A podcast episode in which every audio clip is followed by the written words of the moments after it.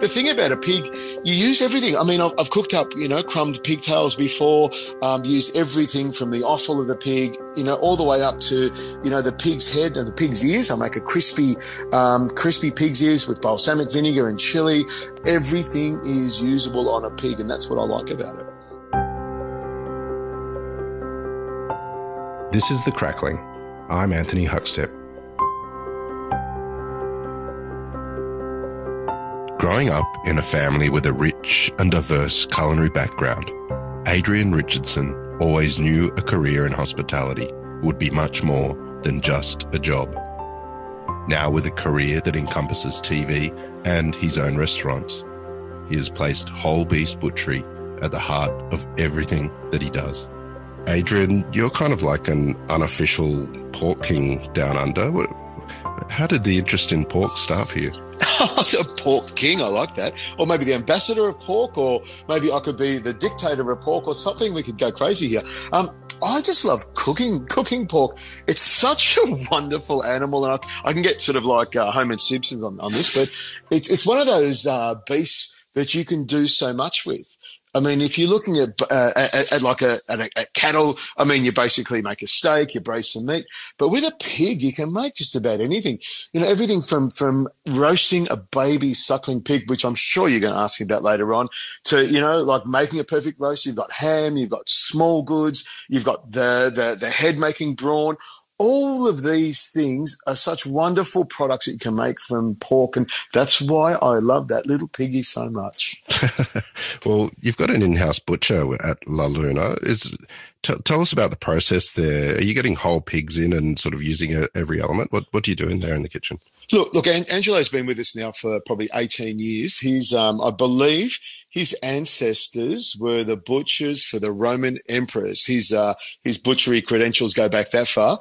Um, and um, what what he he's been amazing. I mean, we've been able to work together in the kitchen. You mentioned the kitchen's mostly chefs, and then butchers usually live somewhere else. Um, but to bring the two together, you bring those skills into the kitchen. So we're, we've actually, you know, adding more chef work to his butchery, and he's adding more butchery skills to our chef work. So I mean, that's been fantastic. That, that and that's allowed us to cure, or we, we make our own salami, capicola, lardo, uh, prosciutto, uh, pancetta all of the small goods that we make, um, uh, you know, for La Luna Bistro and Bouvier Bar are made on the premises at La Luna. And we're making nduja now, which is a fantastic thing. But on top of that, where, you know, we also do one of our favorite things is, is the, uh, the roast pork barrel, um, you know, cri- crispy crackling all the way around it, nice loin on the inside, the belly around it to keep it fat and a nice seasoning on the inside. That's like a, a staple at La Luna Bistro.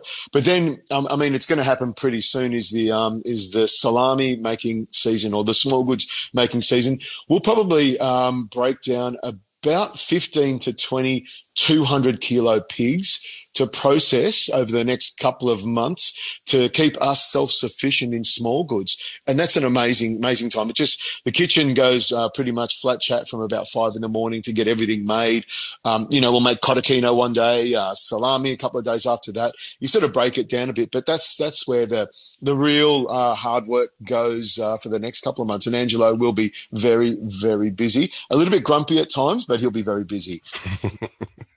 with this focus of using the whole uh, pig and doing so many things with it, how important are the connections with uh, pork producers um, for you? And do you do you have some connections that you can tell us about? Yeah, look, look I've got a, a few uh, pork connections. One, one of the, the main one is uh, Judy Crow from Western Plains. I've been dealing with her for many years. In fact, um, she came to to the restaurant 20 years ago um, as a farmer and, and said, you know, as a producer saying, look, we, we, we grow pigs, um, you chefs use them. What do you want from us? How can we make our product uh, better for you? And the thing that I came up is uh, suckling pigs. You know, I want, wanted little baby suckling pigs because um, you can only get 13 kilo. They, they called them suckling pigs. They're, they're, it's a long time since they were suckling. Um, so I'm, I'm able to get, you know, anything from four, five day old pigs. I know you're going to get a lot of death threats over this one. Trust me, they're delicious. Everything up to about two months. So they're about four to five kilos, which is a beautiful, I call it a plate size pig because, you know, you can fit it on a nice big platter and, you know, it's great for a romantic dinner for four or five or 10 people. It's great. I love that kind of stuff. But to me, it's, it's, it's all about using that entire animal. And the thing about a pig, you use everything. I mean, I've, I've cooked up, you know, crumbed pigtails before, um, used everything from the offal of the pig, you know, all the way up to, you know, the pig's head and the pig's ears. I make a crispy, um, crispy pig's ears with balsamic vinegar and chili. Um, the snout, the head, everything is usable on a pig. And that's what I like about it. I want to talk about sort of what you've created both with your restaurants and also um, on on TV and the various things that you do. But uh, t- take us back to when you were young. What sort of role did food play in your family? Well, look, I come from quite an interesting family, and and if you look at me, if you see a picture of me, you know, red head, blue eyes, you know, pink or white skin, whatever you call it, um, I actually have quite an unusual food background. Look, look, my my mother's family is Italian, um, but it's a bit unusual the way they, they where they grew up. Um, my mother and uh, my my grandmother was born in Cairo of Sicilian descent, so she was born and grew up in in Cairo in the Middle East. Um, my grandfather comes from the north of Italy, a little village uh, called Telve in Alto Adige, right in the north on the border of Austria. He, uh, you know, was in the North African Corps on the Italian side, got captured by the British, escaped, uh, met up with my grandmother in Cairo. They got married, then they moved to Ethiopia and had my uncle and mother and then they moved to uh, to Carlton, in uh, just around the corner from the restaurant is now. So that's that's one side. So I, from from her, and I grew up in that kitchen with my nonna, one of the best cooks in the world. So she would cook all the, all this sort of this mixture of, of of great Italian food, but also this Middle Eastern and North African food. She was a beautiful cook. So I grew up, grew up eating all that, and it wasn't until you know I started cooking that I realized that baba ganoush is not Italian; it's actually Middle Eastern. So, so, so, that was amazing. And, you know, we ate, she would make fresh pasta and, you know, my grandfather grew stuff in the garden and that was, that was incredible. But the other side of my family, my father's side, he was a chef. Uh, my grandfather was a chef that was trained at the Savoy Hotel in London in 1932. Um, so he grew up to, you know, um, he had, he was telling me that he had worked under chefs that worked for Escoffier, you know, the great chef from, from, from, from London. Um, so he uh, spent years in, in the kitchens there in, in England and France, and then after the Second World War, immigrated with his family to Australia and set up a, a restaurant in um, the Balzac in, in, in, in, East Melbourne, and then went from there. But they were also vegetarians, really strict vegetarians. So I had this you know, this, this crazy, um, you know, French cookery, all vegetarians on one side and the Italian Middle Eastern on the other. And you look at me and you would think, you know, a, a chocolate milkshake and a ham sandwich is about as extravagant, extravagant as I always go. But, and then on top of that, we, um, this is going to throw, blow your mind actually when I was a young boy, my father was in the Air Force. So I grew up in Malaysia. Um, and, you know, from the age of four to seven or something. So I grew up eating a lot of um, Asian food. Uh, Malaysian Malaysia is the best place to eat in Asia for food. It's incredible. So I had all this stuff together. So I mean, put me into a kitchen and throw any cuisine at me, and it's I feel quite natural with it. So that that I think has helped me so much in my career because everything's possible, everything's natural to me, and, and there's there's hardly anything that I wouldn't put in my mouth. And stop and think about that one, but um, just just you know, be careful with that one. when when did you first sort of get the inkling that you know a career as a chef was a path that you wanted to follow? And uh, do you remember that sort of the first sort of time you became an apprentice and worked in a commercial kitchen?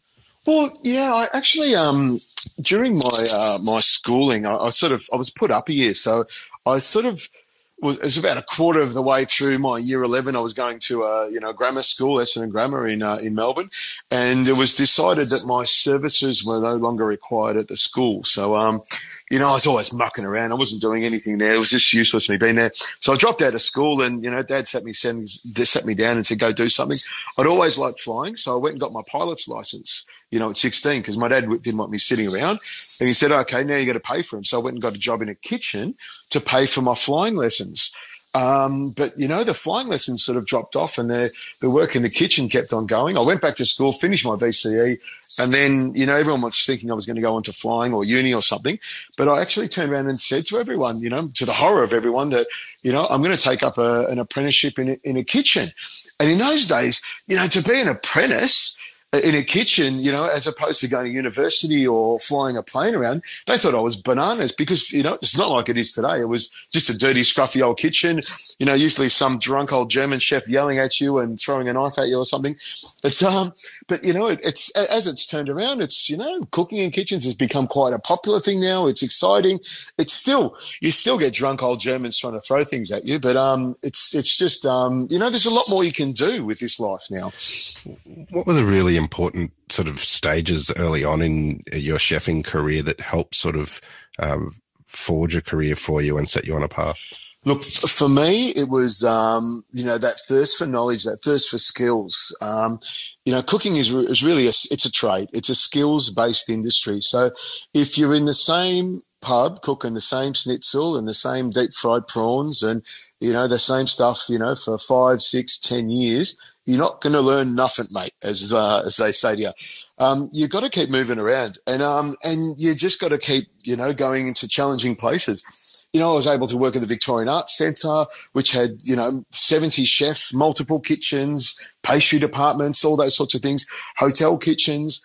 So by moving around every few years and traveling overseas and, you know, going to different kitchens and challenging, challenging yourself to work in different kitchens all, all over the place with different people, you pick up a lot of skills and not necessarily cooking skills. You get a lot of those, but you also pick up on skills how to deal with people. We all watch, you know, people like Gordon Ramsay screaming, yelling, and you know all that violence and stuff. Really, you know, you learn once you've seen enough of it that it doesn't really work. You know, you sort of you know, discipline's great in kitchens, but you sort of learn, okay, well, that's how that person's treating me. I hate their guts. I'm never going to frigging work for them again. And I'll never treat anyone the way that they're treating me and you sort of package that up and take it with you. And when you got the, get the opportunity to, you know, in a leadership role, you know, you unpack that little thing and you sort of think, you know, how am I going to deal with people? Because that's what, you know, hospitality is all about. It's all about people. It's about teamwork. And if you got some belligerent bastard, you know, making everyone's life miserable, you no longer have that beautiful team, that that that that beautiful team of the front of house and back of house working together, and you know everything goes beautifully. So that's important for me. You've had La Luna Bistro for over two decades now. Well, tell us about the beginnings of that and and putting that together. Oh, look, um, well, I decided that I didn't want to work for anyone anymore. I'd had enough, and I'd always wanted to have my own place. So I managed to borrow hundred thousand dollars. I don't know how anyone gave me hundred thousand dollars because I probably didn't didn't deserve it in those days. Um, I borrowed the money, um, got the lease on a site which is La Luna Bistro, and uh, spent all of that money setting it up. Um, it was pretty, you know, I pretty rough around the edges. I had to paint everything, and you know, I made the tables myself and a few other things. But that was fantastic. You know, I got the kitchen running, and it was up to me to come up with some really nice food. And I just wanted to do simple food. I wanted to make some handmade pasta, you know, a little bit of meat, and I wanted to make the sort of place where people could come. You know, once, twice a week, you know, come on a regular basis instead of you know, once a year, it's your big celebratory, you know, place to go to. I want it to, to be a really easy place to eat, um, have a glass of wine, have 10, you know, that sort of place. And it's really, that sort of thing is, is, is it's evolved. It's still got the same feeling to it, but the place has evolved incredibly along the way. I mean, all the meat we make, we dry age now and all the small goods and stuff, that's all come over the last, you know, probably 18 years and we've got really good at that side of it. But to me, it's still, you know, you come into my house. My job is to make you feel warm and fuzzy and give you a lovely meal, some nice wine, lovely service, um, great food, and, and, a great feeling. So when you walk out the door, it's like, geez, I can't wait to come back there. That's that's what restaurants are about to me.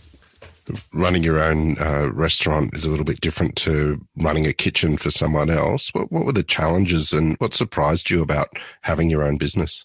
Um, look, the, one of the one of the most important things, and I wish I had paid attention to school, was accounting. Accounting, and I tell everyone, oh, you know, I want to do some, I want to go into business. Well, mate, take take a week off and go uh, learn a little about bookkeeping and accounting because the numbers are really really important. Often you find, and I talk to a lot of chefs that, you know, that I'm going to open a restaurant. I'm going to change the way people think about food. I'm going to, you know, set my, you know, set my name up as being the best chef. Yeah, that sounds good but really, you know, if you're putting all your money into a business, you need to be smart about it. It's a business. So you need to make money. You need to figure out a way of making money. And, and look, you know, you need to start somewhere. And where you finish is, you know, that's years down the track, but you need to start somewhere. So you've got the good, the fundamentals there. So you can start the business up, keep it operating. You've got cash flow for the first six, 12 months and then bang, off you go again. But how many restaurants do you see where a chef starts it up six months, 12 months, two years later, it's gone? Um, a lot of reasons for it, but um, you know, if you've got a if you've got a handle on the financial part of it, it just makes life so much easier. Then, of course, you know, you need to have the skills to be able to cook, uh, you know, put put together a decent menu that people will be able to, um, you know, come along and, and enjoy. Um, you know, a little bit for everyone, and then you've got to be able to. The skills of managing people is really important.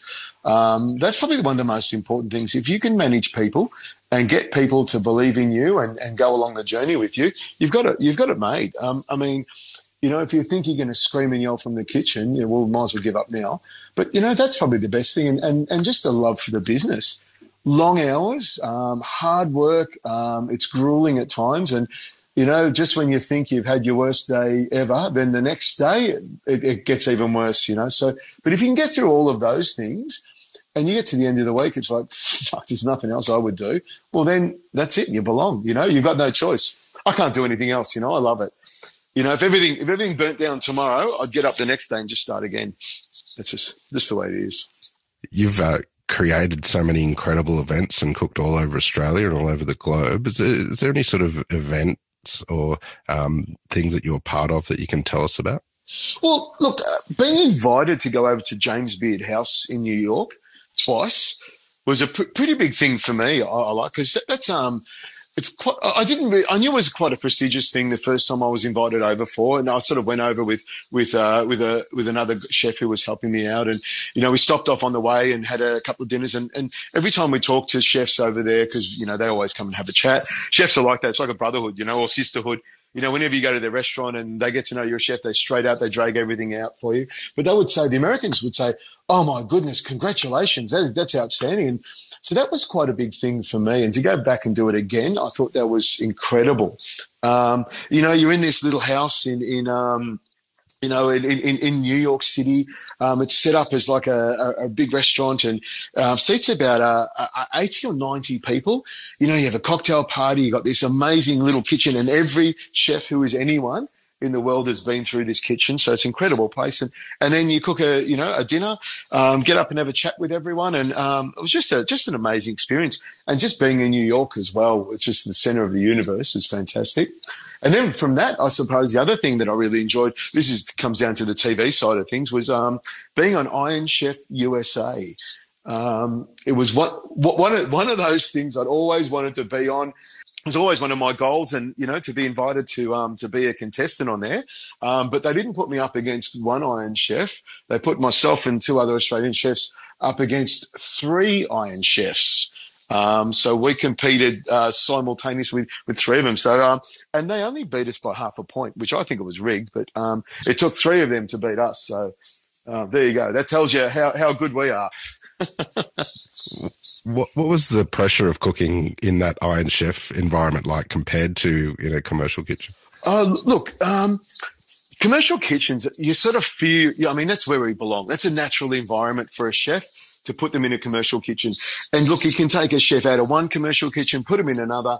You take a five minute walk around, bang, I got it. You know, you know where the equipment is. You know where, well, you know what's going on. Um, you got your menu and off you do. That's what you do normally. However, to step into a studio kitchen is a completely different thing altogether because not only do you have the pressure of actually cooking something, you have TV cameras, you've got hosts talking to you, you're mic'd up, so anything you say is is captured. Um, so you have to be really careful with that. And then you know you've got a whole lot of other crew around. Um, you know, and there's and you're not it's it's not a regular kitchen. It's a it's a studio kitchen, and there's a lot of noise and there's a lot of everything going on. So it's quite a it, it is a completely different different scenario.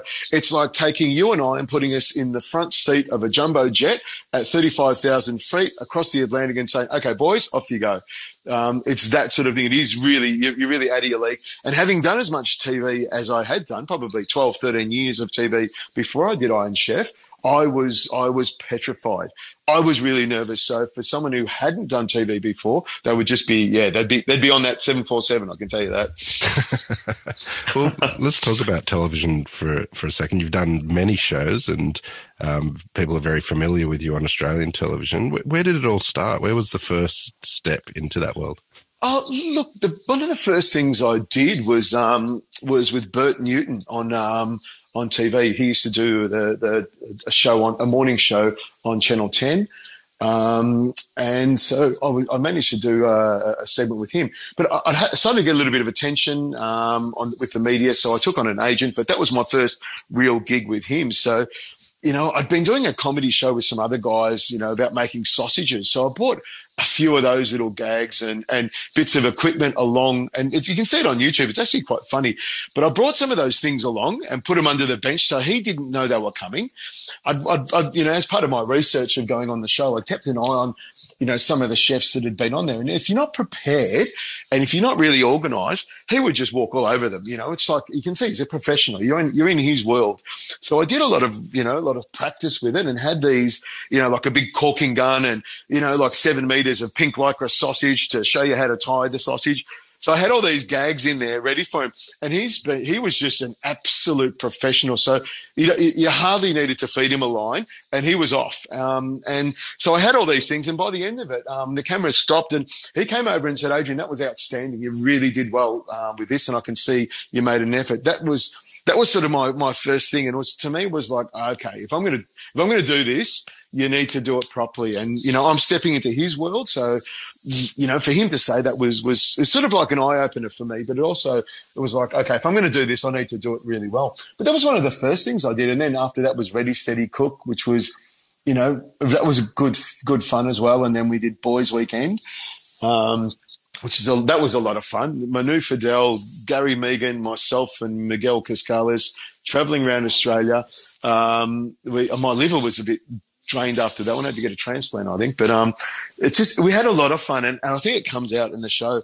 Um, yeah, and then after that was Secret Meat Business, and you know I've done a few other bits and pieces, but they're my main sort of shows. Oh, then then there's Good Chef, Bad Chef, which I've been doing for 12 years now. So um, yeah, I've been doing a lot of TV. Actually, I feel like I do more TV than than than, than bloody restaurants. You know, it's a lot of fun. well, what's it like what's it like having trying to balance you know the foundation that you have with the restaurant world and and the world of sort of tv chef? Is it is it difficult to manage the two? Um, comes down to my, one of my earlier points. If people if you've got the right people around you you can do anything. Because um, because really um, because I, I go for a couple of months and film TV shows um, you know, I leave the restaurants. So I've got really good people running them. I'm, I'm, communicating every day with them on the phone or I might pop in later on, but, but I know them, I trust them. Um, and so I'm quite comfortable to hand the restaurants or the venues over to them while I'm filming. And they know that, you know, I'm under a lot of stress with the filming. So, you know, solve the problems and, you know, and, and then get on with it. Um, and that's the attitude they have. So together it, it allows me to do so much by having those uh, those good people around. So, look, it, it's the TV stuff is quite stressful, and you you put in a lot of effort. It's quite hard work, um, but you know I love doing it, and knowing that that at, at the at the venues I have an amazing team looking after things. It just makes me feel so much better. Um, you know, I'm, I'm comfortable.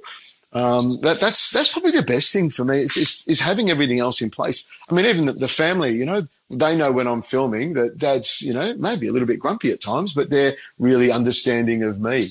Um, you know, I'm up early in the morning and home late at night. They, they, they, they're really understanding. So I've got the people around me and the environment around me that make it work really, really well. Uh, at the top of the show, we talked about the fact that you're kind of the unofficial Baron of Bacon or um, King of Pork. Let's talk about pork. You you did mention the suckling pigs, and you know it only takes half a second on social media to see these events that you put on with the suckling pigs, um, and how incredible they look.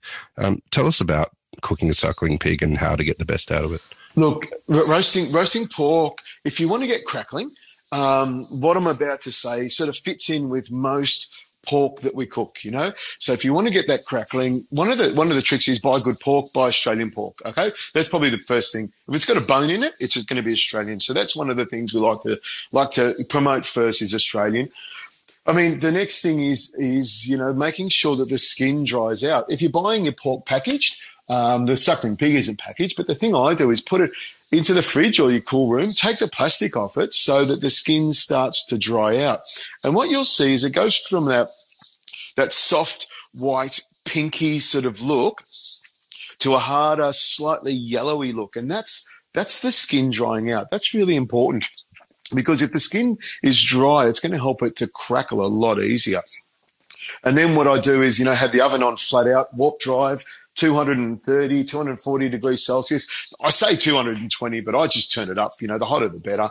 Um, and I rub lots of oil, lots of salt on the outside, more salt than you would imagine. Push it on the outside, rub it on the outside, and then straight into the oven. And what you're doing with that is that oil and the salt helps to dry out the skin, skin and help it crackle. And that hot, intense um, oven at the beginning for that 20, 25 minutes helps to get the crackle going. That's really important at the start. I find if you dry it out, get that crackle bubbled up and blistered up, then you can turn the oven down after 20, 25 minutes, you know, to 165 degrees Celsius and then you cook the pork all the way through. I always tell people use a digital thermometer. When it gets to 72 degrees Celsius on the inside of it, bang, it's cooked. It's never going to be overcooked. And when it's cooked, like, you know, to 72, it's going to be moist and juicy and tender. And the other thing is letting it rest you know, letting it rest for half the cooking time. So when you cut into it, all the juices stay in the meat where they belong. Now, suckling pigs, same thing. The only thing I would do differently, I put it on a wire rack. I put some aluminium foil and herbs on the inside of it just to hold the belly out so it looks nice and plump. I put a little skewer into the to the legs of it just to hold it up, um, and the skewer goes through the leg and into the wire rack underneath, and it sort of it sort of frames it up so it doesn't doesn't move around in the oven. I'm of course using uh, larger ovens, you know, the 900 wide ovens. Um, you know, and, and basically the pork goes in. I put a little bit of foil around the ears and around the tail to stop them from burning. And into the oven goes. They go and, and they take about, about 55 minutes to cook a whole suckling pig at about four to five kilos, which sounds sounds like not much, but it's actually, um, you know, it, they're, they're, they're beautiful. And the thing I love when you open that oven up and you see the fat boiling next to the skin, you know, around the belly area, it's just delicious. And everyone loves eating a suckling pig. I'm, I'm almost starting to foam at the mouth now. I just was thinking maybe I need some suckling. Oh, just just looking around for some pork. Yeah, you've got me going as well. For for a chef that gets the whole sort of carcass in and uses every sort of cut, is there a favourite cut that might be sort of a, a, a rarer cut um, that you like to cook and you could tell us about and how you, how you treat it? Yeah, yeah.